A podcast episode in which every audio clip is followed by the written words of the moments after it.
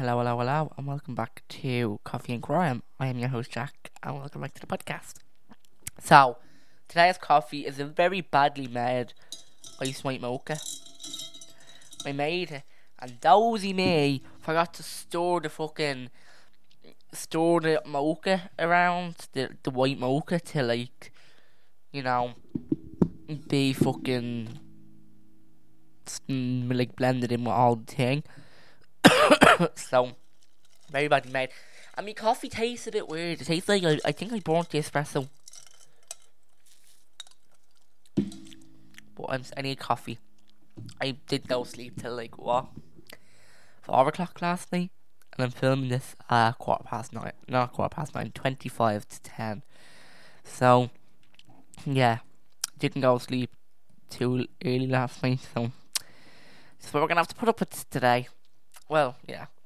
But so last week, I know I said we were gonna be doing the Lars Mittank case, but I ended up deciding against it, and I was gonna do a different case, but then I um what you call it ended up not doing enough research on that. So I'm putting that case off, and now I'm gonna do this one because I know a lot about this case. This is as you can probably tell by the title, the story of well today's case we are going to be talking about the murder of Jamie Bulger. So yeah, if I keep going in and out of audio, like loud audio, that's because I'm trying to adjust like adjust me thing. Because I had me vocal mic uh, hooked up to this, me old mic that I use when I'm recording songs and shit. So but right, so yeah, today we're gonna be talking about the story of Jamie Bulger. This is a case that I did I was very hesitant on doing just because of the nature of the of the case. Like it's such a sad case. So yeah, let's get into it. But before we get started, I just want to put a little disclaimer that I don't mean any disrespect to anyone I talk about in this case. This is just information that I've put into one podcast um, that I've collected and gathered and so yeah no disrespect to anybody in this case. I also want to put a little bit of a trigger warning that um, does talk about the more about uh, a murder of a child um, with very graphic details um, and kidnapping and possible sexual assault. So if that's anything you don't don't want to listen to, um, just click off. There'll be more cases in the future that might be suited towards you. So look after yourself. But now, go grab your coffee and listen to the fucking crime. James Patrick Bulger was born on the 16th of March 1990 to parents Denise and Ralph Bulger. And he was two years old at the time of the murder. So yeah, really sad. But Jamie was a happy child. He was always real outgoing. As I said, he was only two, so it, like it's just this is just a really sad case. But John, the two murderers in this case are John Venables and Robert Thompson they were 10 at the time of the murder. And um, at first glance, you'd think that they were normal kids, but they weren't. Um, they just seem like ordinary 10 year olds, but um, it's just the, the like brutality of this crime just it's just horrible how they can do all this to a fucking two year old. Like, control yourself, Jack. Um, calm down. They had a rough upbringing. Like, I'm not gonna like sugarcoat it and just say that they didn't, but they did. Um, Robert was the fifth of seven kids, and he uh, he was born on the twenty third of August. Um, in Liverpool. His father actually abandoned them, so is like that didn't help with his ma's depression and then it ended up turning it turned she ended up turning to alcohol and even went to attempt suicide and then John, he was born um ten days before Robert. Um, and like Robert, John's parents were separated, even though um John's John's dad was still in the picture. His ma was let no let was known to be quote harsh towards the young boy. She also accused of being a loose woman who was often seen with several different men. So we like I'm not trying to justify their actions, but I'm just saying they were troubled kids from the start with all of that happening. I'm not saying that like justifies than a fucking two year old, but so I keep messing with this fucking mic stand. But on the 12th of February 1993, John and Robert both decided to skip school that day. And they were known for skipping school. They'd skip school a lot. And they'd go into like the, the shopping centre and they'd be really petty thieves. Like they'd steal like they'd just rob stuff from shops and just fuck them down the escalators. Like really petty really petty criminals basically. But then sadly on that day they took their crimes to an absolutely horrible, horrible new level. So turns out I like I knew this, um, but I don't know if many people do know this. But Jamie wasn't actually the first child that they targeted that day. They didn't actually initially plan on taking Jamie. They uh, they tried to lure two twins away from their mother, but the ma ended up catching them and was just like they ended up running off. Um, and then they spotted uh, Jamie in the butcher's. They grabbed him, and even though his ma Denise was holding his hand, she just she literally let his hand go just two, for two seconds so she could pay for our shopping. And then, oh, and then to look down and say that a child is gone. It's just it's horrible to think about. And Denise has actually said, "quote I shouldn't have let go of his hand. Um, that was my biggest mistake of my life. I shouldn't have let go. I just think it's so sad, and I'm like struggling to do this case because I have a nine a nine month old nephew, and like to think of something like that happening to him is fucking terrifying. So if I get like really awkward and tr- trying to explain the stuff, that's why. Um, but I'm gonna try let that go, and I think about that. But they actually were caught on the CCTV walking outside at 3:42 p.m. and by that point Denise already alerted the security and made, who made several announcements to shoppers about the missing child. But at 4.15 pm, quarter past four, there was no sign of Jamie, and so he was quickly reported missing to the police. Denise and then our, and then our, our then husband Ralph were worried sick. Meanwhile, Robert and John had brought Jamie far away from the shopping centre towards another town and then many people on the street believed that the three boys were siblings. Others were more weren't so like weren't so believing. Is that the word I'm looking for? weren't so certain that they were siblings.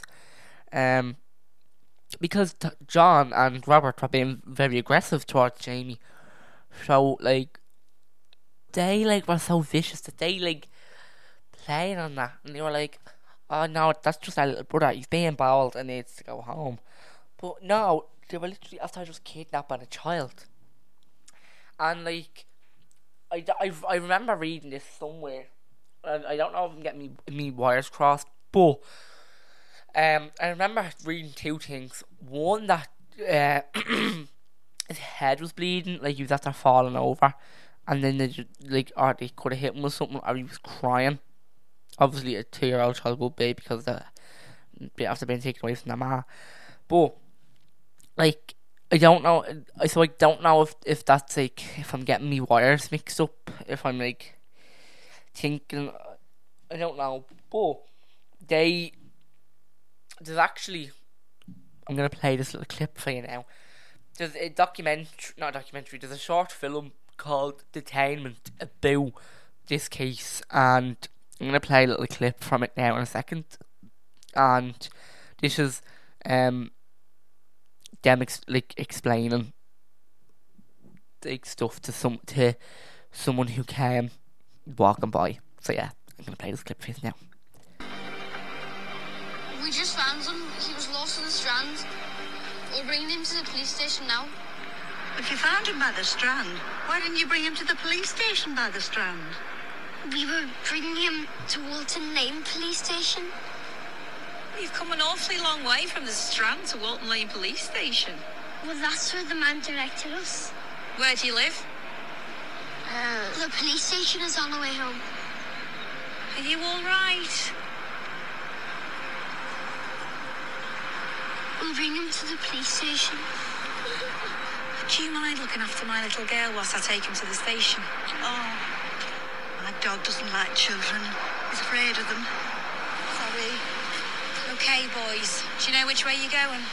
Yeah, we know. Are you sure you know the way? We're going that way, missus. So I do know that they did tell some people that it was their brother. But then, obviously, as we heard just there, they told them that they just found them in the, in the strand. But it's mad to think that if that woman, that old woman, didn't have a dog with her, then Jamie Bulger wouldn't have been killed because they would have had to bring him to the police station. They wouldn't have been able to kill him if that woman had gotten a daughter looked after. Like if that woman's dog wasn't afraid of kids and that woman had a went with them, Jamie would be a, would be still alive, and I wouldn't be making this podcast about him. Like it's just it's mad to think that there's so much stuff that could have it's, it's but the way I look at it is in all aspects of life, but also in lot in true crime, it's always could have, would have, should have, could have, would have, should have. Like that's all everything that happens in anything in true crime is always could have, would have, should have. It can never be like it's just, it's there's so much. There's so many ways to these things can pre- be prevented, but then it's just you know it's it's really sad to think about. But I'm getting off course now, so let's get back to my notes. Um, so um, sorry, I'm reading these notes, these next notes. From, like the other notes I was reading was from like I have them all labeled like articles, Wikipedia f- stuff. Just because Wikipedia gives me a good like. Even though I know it's not li- really li- reliable because anyone can get on and change the stuff on it, I still I still like to read, get like do a bit of research from there. But um, so the boys took uh, Jamie to the Leeds and Liverpool Canal, which is around four hundred meters. So that's a quarter of a mile from the Strand Shopping Centre, where they dropped him on his head, and he suffered injuries to his face. And Jamie, not Jamie, John and Robert actually joked about pushing Jamie into the canal. An eyewitness said that he saw uh, Jamie at the canal. The boy was quote crying his eyes out. The boys went on a two and a half mile, so four four kilometre walk across Liverpool. They were seen by around thirty eight people, but most bystanders did not intervene. Two people uh, challenged John and Robert, but they either claimed that Jamie was their brother or that he was lost and that they were taking him to the police station. At one point, the boys took Jamie into a pet shop from which they were ejected, so probably like thrown out. But eventually, they arrived in Walton, um, and they they were across the road from Walton Lane Police Station, as they said in the clip that they were trying to go there, and they hesitated just handing them in, being like, there, look, there's a child. But now, these two fucking sick bastards did not do that. So now is here where now here is where it's going to get kind of graphic because there's yeah, it's details about how they murdered them. So if that's gonna trigger some people, click off now. I'm giving you a trigger warning. But if you just don't want to listen to that, then don't don't listen to it because it is quite graphic. I wish I could. I didn't have to, but you know what? But it's my podcast, and yeah. So yeah, let's. Right, I'm gonna I'm gonna read this out just now. Oh, sorry, I'm yawning. I need a sip of coffee. I'm, tired. Um. Right, I've had a sip of coffee, composed myself, and now let's read read this out. I need to get this, the right volume setting for my mic because this is just not being. This is not working to find a good setting. Like I'm not peaking or anything. And now I'm getting distracted again. I'm getting distracted and I can't get distracted because I need to do this. Part. I need to read this. I need to do this. So they led Jamie up to a railway track and near well near the old Walton and uh, Anfield railway station, which I don't know if was abandoned. I think I don't know if it was at that time, but um, that's close to Walton Park Cemetery. One of the boys, we don't know who, threw blue paint in Jamie's left eye that they'd actually robbed from the shop from uh, the Strand Shopping Centre earlier on, but I didn't put that into my notes because I didn't think that was really important to say what they robbed that day. But um, they kicked them, stamped on them, threw bricks and stones at them, and they placed batteries into Jamie's mouth. And this part, it's believed that they actually stuck batteries inside of Jamie's, inside of him, which is stomach turning and absolutely disgusting. How could anybody be so cruel to do that? Like, oh, I need to, I just need to pause for like five minutes to compose myself. I tell you, I have watched a lot of true crime stuff that should have affected me worse, and and I should be desensitized to all this, but I'm really not. And like, it's just because I felt I need to sneeze. Sorry, hold on. The sneeze won't come out. Oh. No, but now you can see why I will not do. Oh, oh my god, why am I so why am I yawning so much? You, now you can see why I will not do kids cases because like this and I thought I was gonna be grand down this case. I thought I won't be bad. I'm like I'm used to hearing about the case now, but like actually like talking about it, all it is. If you had have asked me two years ago to do a, a, like a true crime case on a child, I probably would have because I didn't have a nephew then. But now I'm like thinking about him while I'm reading this, and it's just it's fucking horrible to think about. Like what they must be got what like, and the fact he was so young and he had to deal with with all of that, like, oh, I just need to. I'm gonna stop. Oh, I'm gonna stop. Oh my god. Oh my god, I can't stop yawning. I'm just. I'm gonna stop rambling on and I'm just gonna go back to talk. We're just gonna give myself two minutes and then I'm gonna go back to talking about, about this case. Right, I've had a sip of coffee. I've composed myself now. So, let's move on. So I said that it was believed that they ins- put batteries inside us, up like inside of them, but none were actually found here. So thank God. But who's to say that they didn't? But then John and Robert dropped a 10 kg, so that's 22 pounds railway fish plate on Jamie. He sustained a 10 skull fracture as a result of the bar striking his head, and pathologist Alan Williams stated that Jamie suffered so many injuries, 42 in total, that none could be identified as the fatal blow, which is absolutely horrible. Um, Robert and John then took Jamie and lay him across the railway tracks and wet, wet, weighed his head down, weighted his head down with rubble, hoping that a train would hit him and his death would be ruled as an accident. After they left the scene, exactly that had happened. Jamie was hit by a train. Um, and his severed body was discovered by a group of kids two days later. A forensic pathologist testified that Jamie died before he was struck by the train. Um, and his body, the the one of the bo- one of the people who found his body, only died recently, and that like really messed him up.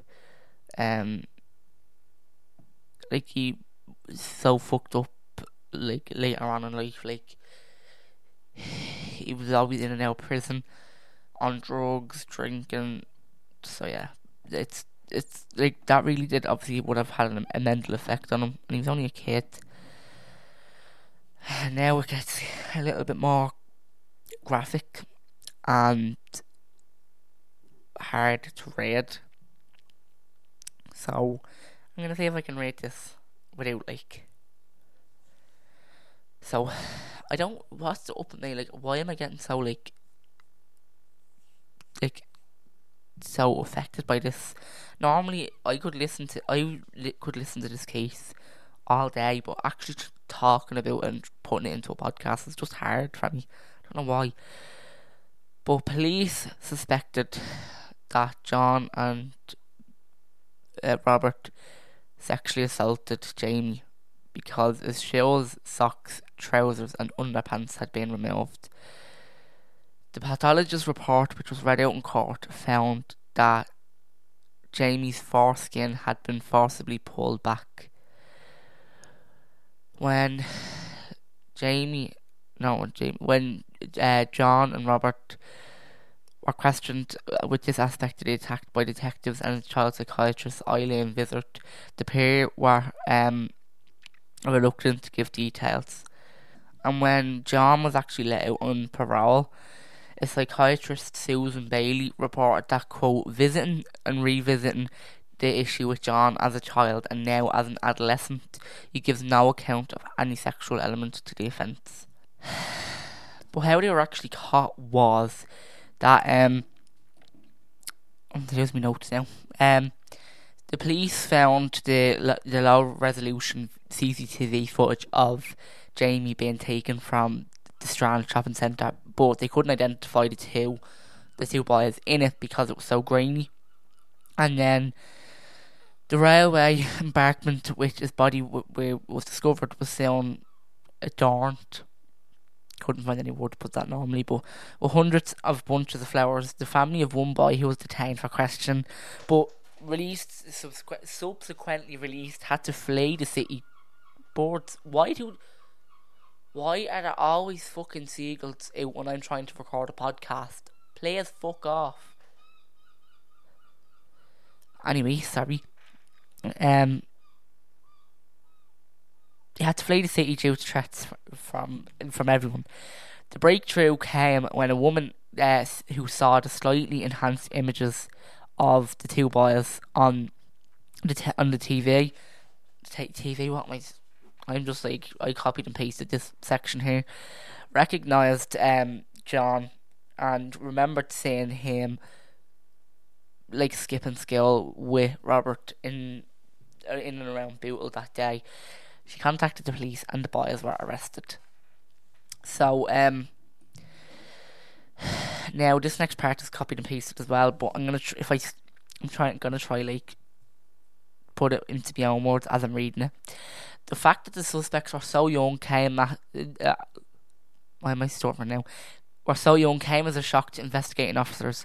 Headed by Detective Superintendent Albert Kirby of Merseyside Police, early press reports and police statements had referred to Jamie being seen with quote two youths, suggesting that the killers were teenagers, for the ages of the boys being difficult to uh, as ascertained from the images captured by CCTV. Forensic tests confirmed that both boys had the same blue paint on their clothing as found on Jamie's body. Both had blood on their shoes. The blood was to- uh, on Thompson's shoe was matched with Jamie's through DNA tests. A, uh, a pattern of bruising on Jamie's right cheek matched with the features of the upper part of the shoe worn by Thompson. A part of the shoe in the toe cap of one of uh, John's shoes indicated that he must have used, quote, some force when he kicked Bulger. Thompson has said, John, Robert, I keep, because it just says Thompson here. Robert is said to have asked the police whether Jamie had been taken to hospital to, quote, get him alive again.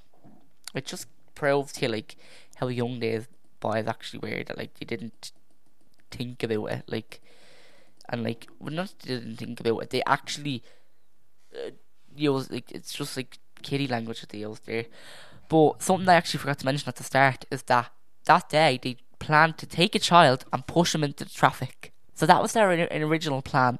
Whether that was to kill the child on purpose, haven't a clue. But you know, yeah. So where was I? It's a couple of hours later. I had to go out, but um, I'm trying to find. Uh, oh yeah, the boys were both were each charged with the murder of Jamie Bulger on the 20th of February 1993 and appeared at South Sefton Youth Court on the 22nd of February 1993, where they were remanded in custody until await trial. In the aftermath of their arrest and throughout the media accounts of the trial, the boys were referred to as Child A, uh, Robert, and Child B, John. Awaiting trial, they had they were held in secure units and where they would be eventually sentenced and detained at Her Majesty's pleasure. Now we're going to get into details about the trial. So it's a bit of a long, bit of a long raid trail about the trial. So get your popcorn, or in this case, your coffee, and sit back. So up to 500 protesters gathered at the magistrates' court in the Metropolitan Borough of Sefton during the boys' initial court appearances. The parents of the accused were moved to different parts of the country and were given new identities following death threats from vigilantes. That's not my words, that's just what I have copied and pasted because I was too lazy, but also it was getting too, like, I just didn't have time to paraphrase it and put it all into my own words, so I just copied and pasted this whole section. So, the full trial opened at Session House, Preston, on November 4th, 1993, conducted as an adult trial with the accused in the dock away from their parents, and the Georgian court officials in legal regalia. The boys denied the charges of murder, abduction, and attempted abduction. The attempted abduction charge was related to an incident in the Strand Shopping Centre earlier on on the 12th of February 1993, the day of Jamie's death uh, John and Robert. Oh, I need to sneeze. Oh my god, I need to sneeze. Oh my god, sorry. Um, Tom, J- Robert, and John had attempted to lead away another two-year-old boy, but had been prevented by the boy's mother, as we said earlier on. Each boy sat in view of the court on raised chairs so they could see out a dock designed for adults, and were accompanied by two social workers and guards. Although they were separated from their parents, they were in within touching distance when their families attended the trial. News stories reported the demeanour of the defendants. These aspects were later criticised by the European Court of Human Rights, which ruled in 1999 that they had not received a fair trial by being tried in public in an adult court. At the trial, lead prosecution counsel Richard Henriques successfully rebutted the principle of the Dol Inca Pax, which presumes that young children cannot be held legally responsible uh, for their actions. Now, like, I remember reading it. I can't even get this thing because I can't even get look it up because me internet is not connected to the house down here. But in England, I think let me just double check the semi found two seconds. In England, um, how old can you be charged with murder? UK.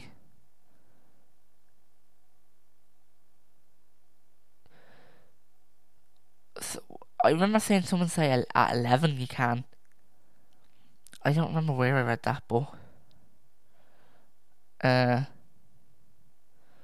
yeah. I can't remember where I read that, but you know what? Doesn't matter. Um, but yeah, I remember reading something that like it, it can be tried at eleven, so but uh, John and Robert were considered by the court to be capable of quote mischievous discretion, meaning inability to act with criminal intent, and they were mature enough to understand that what they were doing was something seriously wrong.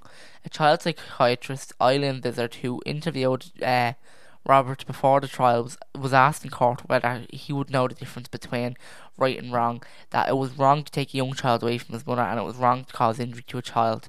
Vizard replied, "If the quote if the issue was on the balance of probabilities, I think I can answer with certainty." Eileen also said that Robert was suffering from PTSD after the attack on Jamie. Susan Bailey, the home's the Home Office forensic psychiatrist who interviewed Venables, said unequivocal unequivocally that he knew the difference between right and wrong. Now, remember what I said earlier on. Keep the two of them in your minds. Obviously, they are in your minds because they're the two murderers, but keep specifically John, John Venables in your mind, right? So just just keep that in your mind again. Um, that's just more proof to like that towards what what I will tell you eventually. Um, Robert and John did not speak during the trial, and the case against them was based on, to a large extent, of more than 20 hours of tape recorded police interviews with the, with the boys, which were played back in court. Thompson was considered to have taken the leading role in the um, in the abduction process, though it was John who had initially entailed the idea of taking Jamie to the to the railway line John later described how how Jamie seemed to like him, holding his hand and allowing him to pick him up on the. M- m- I can't pronounce that word. Mandarin Mandarin journey to the scene of the murder. Lawrence Lee, who was the so- solicitor of John during the trial, later said that Robert was one of the most frightening children he had seen, and he also compared him to Pied Piper. Um, and after his appearances in the court, John would strip off his clothes, saying, quote, I can smell James like a baby smell. The prosecution admitted a number of exhibits during the trial, including a box of 27, of a box 27 bricks, a blood-stained stone, Jamie's underpants, and the rusty iron bar described as a railway fish plate. The pathologist spent two to three minutes outlining the injuries sustained by Jamie. Many of those to his legs had been inflicted after he was stripped from the waist down. Brain damage was extensive and included a hemorrhage. Like, what the fuck? The boys by then aged 11, were found guilty on Jamie's murder at the Preston court on the 20, 24th of November 1993, becoming the youngest convicted murderers of the 20th century. The judge, Mr. Justice Morland, told Robert and John that they had committed a crime of, quote, unparalleled, unparalleled evil and barbarity. In my judgment, your, con- your conduct was both cunning and very wicked. And then Morland sentenced them to be detained at Her Majesty's pleasure with a recommendation that they should be kept in custody for co very, very many years to come, recommending a minimum term of eight years. At the close of the trial, the judge lifted reporting restrictions and allowed the names of killers to be released, saying, quote, I did I did this because the public interest overrode the interest of the defendants. There was a need for the informed public debate on crimes committed by young children uh, Dave Omand later criticised this decision and outlined the difficulties in creating it in his 2010 review of the probation service's handling of the case. Now, we're up to they're in prison, all that, and let's read out about. Now I'm gonna read through more of the Wikipedia stuff. Um, so we're gonna read. I'm just gonna read this here. I'll copy paste it again because lazy. But post trial detention, and then we're gonna get on to the life of John Venables because he has a very interesting life after all of this. So, shortly after the trial and after the judge had recommended a minimum sentence of eight years, Lord Taylor of Gosford, the Lord Chief Justice, recommended that the two boys should serve a minimum of ten years, which would be made, which made them eligible for release in February 2003 at the age of 20. The uh, editors of the Sun handled the petition, handed a petition bearing that nearly 280,000 signatures to Michael Howard, the Home Secretary, in a bid to increase the time by spent by both boys in custody. This campaign was successful, and Howard announced in July 1994 that the boys would be kept in custody for a minimum of 15 years meaning that they would not be considered for release until February 2008, by which time they would be 25 years old. Lord Donaldson criticised Howard's intervention, describing the, the increased tariff as, quote, in, institutionalised vengeance by a politician playing to the gallery. The increased minimum term was overturned in 1997 by the House of Lords as ruled it, quote, unlawful for the Home Secretary to decide on a minimum sentences for young offenders. The High Court of Justice and European Court of Human Rights have since ruled that although the Parliament may set minimum and maximum terms for uh, individual categories of crime, is responsibility of the trial judge with the benefit of the evidence and argument to both prosecution and the defence counsel to determine the minimum term in, in individual criminal cases. Tony Blair, then Shadow Home Secretary, gave a speech in Wellingborough during which he said, quote, We hear crimes. We hear of crimes so horrific they provoke anger and anger and disbelief in equal proportions. These are ugly manifestations of a society that is becoming less worthy of that name. Prime Minister John Major said that quote society needs to condemn a little more and understand a little less. The trial judge, Mr. Ju- Justice Morland, saying that exposure to violent videos may encourage the actions of, Tom- of Thomas Thompson and Venables. This was disputed by David Maclean, the Minister of State of Home at the time that the police no no evidence linking the video to, linking the case with, to, with video nasties. Some British tabloid newspapers claimed the attack on Jamie was inspired by the film Child's Play 3 and campaigned for the rule on video nasties, quote, video nasties to be tightened. During the police investigation, it emerged that Child's, 3, Child's Play 3 was one of the fi- films that uh, John's father had rented in the month prior to the killing, but it was not established that John had ever watched it. One scene in the show in the film shows that the that Chucky being splashed with blue paint during a, a, a paintball game. A Merseyside detective said, "quote We went through something like 200 titles rented by the Venables family. There was there were some I you wouldn't there were some you or I wouldn't want to see, but nothing, no scene or plot or dialogue where you could put your finger on the phrase button and say that it influenced the boy to go out and commit murder. Inspector Ray Simpson of the Merseyside Police commented, Police commented, quote, If you're going to link this murder to a film, you might as well link it to the railway children. The Criminal Justice and Public Order Act 1994 clarified the rules of availability on certain types of video material to children. Now we're going to talk about um, them being locked up, the release, and then we'll talk about the life of John Venables after all of this because this is in, interesting to say the least. So after the trial, John, not John, Robert was held at the Barton Moss Secure Centre in Manchester, and John was detained in Vardy House, a small eight-bedded unit in uh, unit at Red Bank Secure Unit in St Helens on Merseyside. These locations were not publicly known until after the boys' release. Details of the boys' lives were recorded twice daily on running sheets and signed by the member of the staff who had written them. The records were stored at the, at the units and copied officials in Whitehall. The boys were taught to conceal their real names and the crime they had committed, which resulted in their being units. Venables' parents uh, regularly visit their son at Red Bank just as t- uh, as Robert's mother did, every three days at Barton Moss. The boys received education and rehabilitation despite initial problems.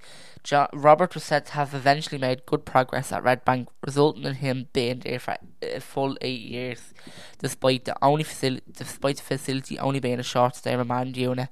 Both boys were reported to suffer PTSD, and Venable and John, in particular, told of experienced nightmares and flashbacks of the murder.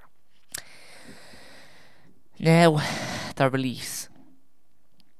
Um, In 1999, lawyers Fred Thompson and Venables were appealed in the European Court of Human Rights that the boys' trial had not had not been impartial since they were too young to follow proceedings and understand an adult court. The court dismissed their claims that the trial was inhumane and degrading treatment, but upheld their claim that they were denied a fair trial by the nature of the court proceedings. The court also held that the Home Secretary's intervention, which led a highly charged atmosphere which resulted in an unfair judgment. On March 15, 1999, the court in Strasbourg ruled by 14 votes to 5 that there had been a violation of Article 6 of the European Convention on Human Rights regarding fairness of the trial.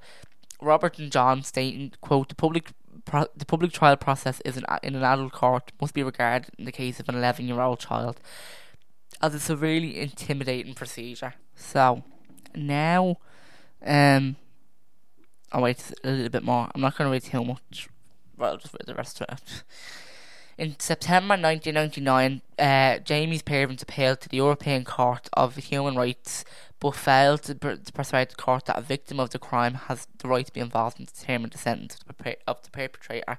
The European Court case led to the new Lord Chief Justice Lord Woolf reviewing that the minimum sentence the minimum sentence. In October 2000, he uh, recommended the tariff be reduced to 10 to 8 years, adding that Our, Majesty, Our Majesty's Young Offender Institute was a quote corrosive atmosphere for the ju- juveniles. Right now, I just I want to talk about. I just I don't want to read the rest of it. Out. No, I'm I'm gonna, read the rest of it. Out. Sorry, I do want to get on to John Venables, but I feel like this is important. In June 2001, after a six month review, the parole board ruled the boys were no longer a threat to public safety and could be released as their minimum tariff had expired in February of that year. Home Secretary David Blunkett approved the decision and they were released a few weeks later on a lifelong licence. After serving eight years, it was reported that the boys were, quote, given, the boys, both boys were, quote, were given new, sorry, can't stop Belgium, are given new identities and moved to secret locations under a witness protection style program. They supported by the fabrications of passport, national insurance numbers, qualifications certs, and medical records. Blunkett added that his own conditions to their license and insisted being sent daily updates on the boys' actions. The terms of their release, which were following which includes the following. They were not allowed to contact each other or Jamie's family. They were prohibited from visiting the Merseyside region. Curfews may be imposed on them, and they were must report to probation officers. If they breached the rules or were deemed a risk to the public, they could be returned to prison. An injunction was imposed on the media after the trial, preventing the publications of details about uh, Thompson and Venables the world the worldwide injunction was kept in force following the release on parole, so that new identities and new locations could not be published. In 2001, Blunkett stated that the injunction was granted because there was a real and strong possibility that, that their lives would be at risk if their identities became known. Now, let's talk about John, because there's a lot of stuff to do with him. He has a very, what's the word? Very controversial life after all of um, this came out, after he was released. So, just to bring us up to date as of now.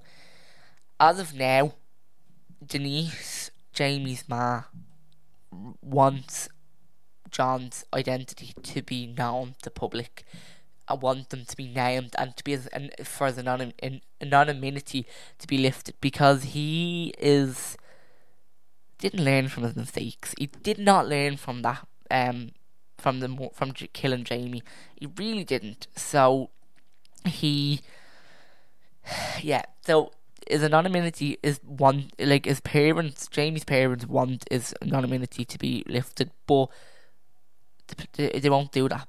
So I'm gonna explain why now.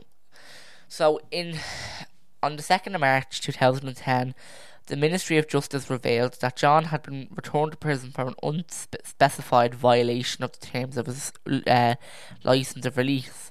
Um, Justice Secretary Jack Straw stated that uh, John had been returned to prison because of a quote extremely serious allegations and stated that he was unable to give further reasons for the give details of the reason for further John Venables return to custody because it was not in the public interest to do so.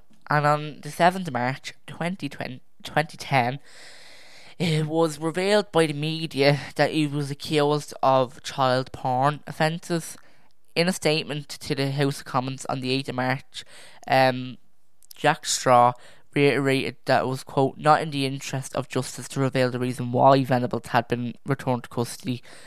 Um, Baroness Butler Sloss said that the, the judge who made the decision to grant Venables anonymity in 2001 warned Venables could be killed if his identity was revealed. Jamie's mother, Denise, said that she was angry that the parole board did not tell her that Venables had been returned to prison and uh, called for his anonymity to be removed if he was charged with a crime. A spokesperson for the Ministry, Ministry of Justice stated that there was a man um, stated that there was a worldwide injunction against publication of either killer's location or new identity. Venables' return to prison revived the false claim that a man from Fleetwood, Lancashire, was Venables. While they were while the claim was reported and dismissed in 2005, it reappeared in March 2010 and it was circulated widely via SMS and Facebook SMS text messages. Should have just said that. Chief Inspector uh, Tracy O'Gara of the Lancashire Con- Constabulary stated, quote, an individual who was targeted four and a half years ago was not John Venables and he has now left the area. Um, on June 24th, 2010, John was charged with possession and distribution of indecent images of children. It was alleged that he downloaded 57 indecent images of children over a 12 month period to February 2010 and had allowed other people to access the files through a peer to peer network. Venables faced two charges under the Ch- Protection of Children Act, and on the 23rd of July, John appeared at a court hearing at the Old Bailey via video link, visible to only the judge hearing the case. He pleaded guilty to charges of downloading and distributing child porn and was sentenced to two years in prison. At the court hearing, it emerged that Venables had posed in an online chat group as a 35 year old Dawn Donny Smith, a married woman from Liverpool who boasted about abusing her eight-year-old daughter in hope of attaining further child sexual abuse material, um, also known as C, C, CSAP, CSAM. Yeah, I was watching um, a paedophile hunter show, and yeah, that's just gonna yeah CSAM. But quickly before we get on to the next part, I just want to put another trigger warning, um, because this next part uh, talks about sexual assault of a child, and it I forgot to put it in the initial trigger warning, so I just wanted to put a second one here just so people know. And if you're triggered by this, just please look after yourself and click off this podcast now. Like look after yourself, and I'm sure there'll be plenty more podcasts in the future for you to enjoy. But look after yourself. But Venom John actually contacted his probation officer um, in February 2010, fearing that his new identity was compromised at where the place where he worked. When the officer arrived at his flat, then John was attempting to remove or destroy the hard drive of his, of his laptop with a knife and a tin opener. The officer's suspicions were aroused, and the computer was taken away for examination to, to discover to lead into the discovery of CSAM, which included children as young as two being raped by adults and penetrative rape of seven or eight year olds. The, ju- the judge, Mr. Justice David Bain, ruled. Sorry, I cannot stop belching. Um, to be fair, repeating on me. Um, where was that? Oh yeah. The judge, Mr. Justice David Bain, ruled that Venables' new identity could not be revealed, but the media were allowed to report that, been, that he had been living in Cheshire at the time of his arrest. The High Court also heard that Venables had been arrested on suspicion of affray in September 2008 following a drunken street fight with another man. Later that year, he was caught. He was cautioned for possession of cocaine. In November 2010, he re- a review of the National Probation Service handed, handling the case by David Omand found that probation officers could not have been prevented, could could not have prevented the, uh, John from downloading CSAM. Harry Fletcher, the Assistant General Secretary of the National Association of Probation Officers, said that the only 24 hour surveillance uh, would have stopped Venables. J- uh, John was eligible for parole in July 2011. On the 27th of June 2011, the parole board said that he, he would remain in custody and that it was his parole would be considered again for at least another year. Um, on the 4th of May, it was reported that John would once again be given a new identity. Following what was described as a quote serious security breach, which revealed an identity he had been using before his imprisonment in 2010, details of the breach could not be reported for legal reasons. A, a spokesman for the Ministry of Justice commented, quote, Such a change of identity is extremely rare and granted only when the police assess that there is a clear and credible evidence of a sustained threat to the offender's life on uh, release into the community. The incident occurred after a man from Exeter posted photographs on a white, on a website devoted to identifying paedophiles, allegedly showing Venables as an adult and revealing his name. But then also, apparently, shortly before him being released in 2001, when he was 17, John was uh, alleged to have had sex with a woman who worked at the Red Bank security unit where he was held. And in April 2011, in the aftermath of him being locked up in 2010, these allegations were outlined in a Sunday Times magazine article when David James Smith, who had been following the, the Jamie Bulger case since the 1993 trial and again later in a BBC documentary titled John Venables What Went Wrong, the female staff member was suspended for sexual misconduct, saying she, she never returned to work at Red Bank.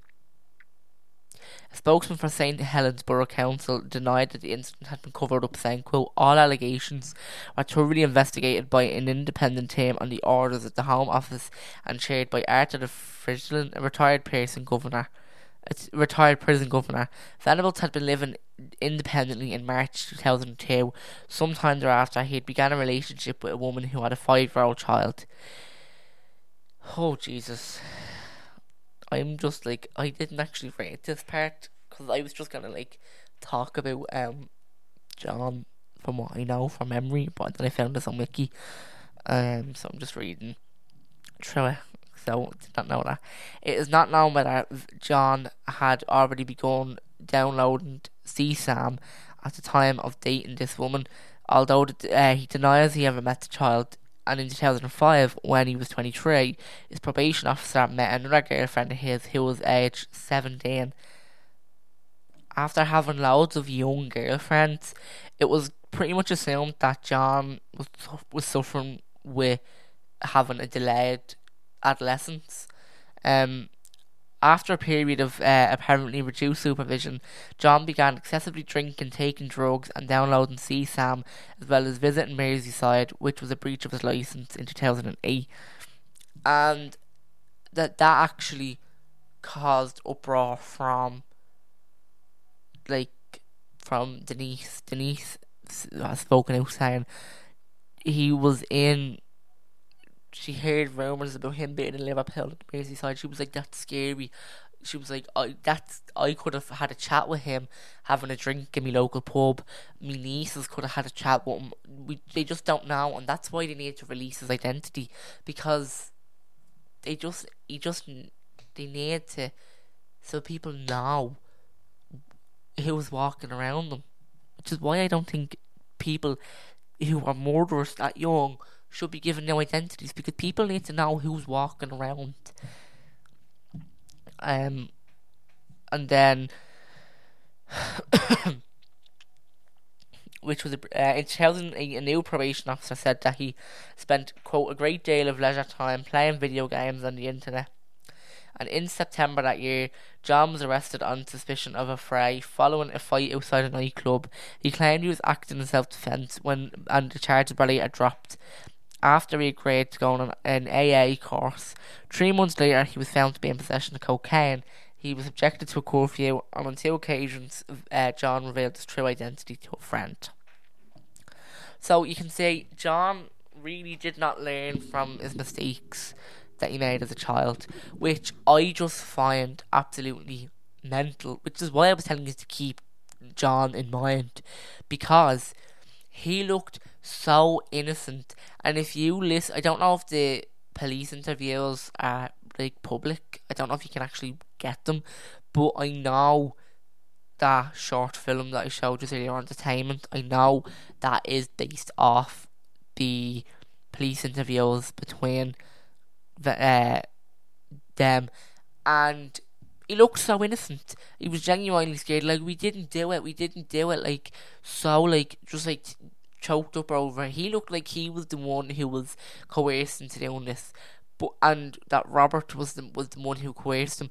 But now, now that he's older, he's not innocent. He's not innocent at all. And I actually just looked it up there. The police recordings actually are on YouTube, so you can go and watch them. But then also you can get them in the, the that short film that you was that you showed us the entertainment. But um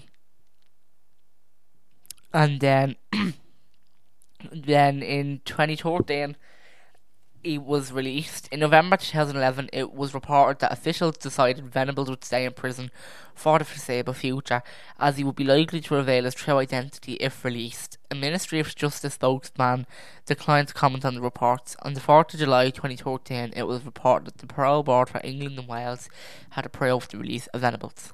On the 3rd of September 2014, it was reported that Venables had been released from prison. On the 23rd of November 2017, um, it was reported that John had been recalled to prison for possession of, yet again, more CSAM. The Ministry of Justice declined to comment on the reports, and on the 5th of January 2018, John was charged with unspecific offences, unspecified res- offences related to indecent images of children. On the 7th of February, John pleaded guilty to possession of indecent images of children for a second time.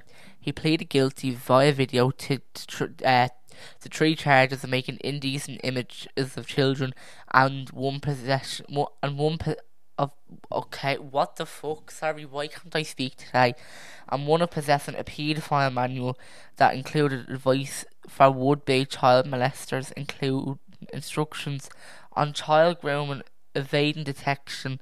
He admitted being in possession of 392 Category A, 148 Category B, and 640 and wait 392 Category A, 148 Category B, and 630 Category C child porn images and he was sentenced to three years and four months in prison. In September 2020, his parole was denied. He is scheduled for another parole hearing in October 2022, but it was pro- postponed for three mo- for at least three months.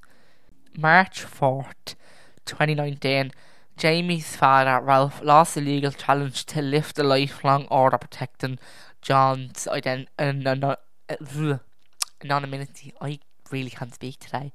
Judge Andrew McFarlane turned down the request saying that the quote un- uniquely notorious nature of the cause meant there was a strong possibility, if not probability, that if his identity were known, he would be pursued, resulting in grave and possibly fatal consequences.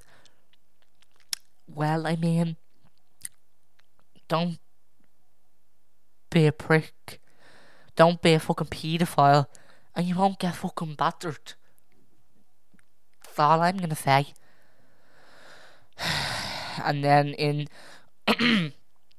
late in late June 2019, it was reported that the British officials had considered resettling that John in Canada, Australia, and New Zealand due to the high cost behind protecting his anonymity. British authorities had reportedly spent 65 thousand pounds in legal fees to keep John's identity a secret, in response to the media coverage, Prime Minister Jacinda, Jacinda Ardern remarked that due to the criminal history, John would need an exemption under the New Zealand Immigration Act and that uh, he should, quote, not bother applying. oh, chair just nearly broke there.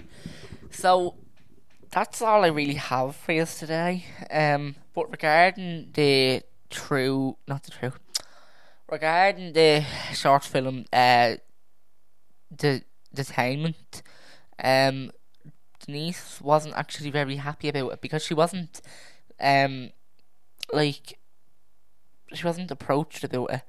Um, there's, uh, um, there's like a thing here. Mm, I'll just read it out.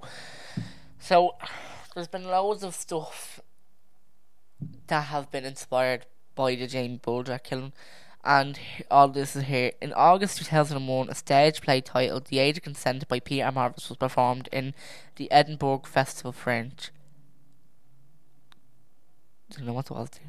The play featured an 18 year old character called Timmy, who was due to be released from a security unit after luring a toddler away from his mother and beating him to death. The play generated controversy due to similarities between the characters and J- James's killers. Although she had not seen the play, Denise denounced that as work as just quote just designed to try and shock and grab publicity, and that quote anyone who would stoop so low as he was my son's death as a subject for comedy is sick and pathetic. In response to the controversy, Morris stated that the humour in his play was never at the expense of the various people, Miss Fergus included, who have suffered so much in the aftermath of James' murder. He commented on his work that his uh, work is empathically not a comedy, but instead, instead of a ser- as a serious moral examination of what contemporary society is doing to children. in June 2007, a computer game based on the television show. Why am I? I'm just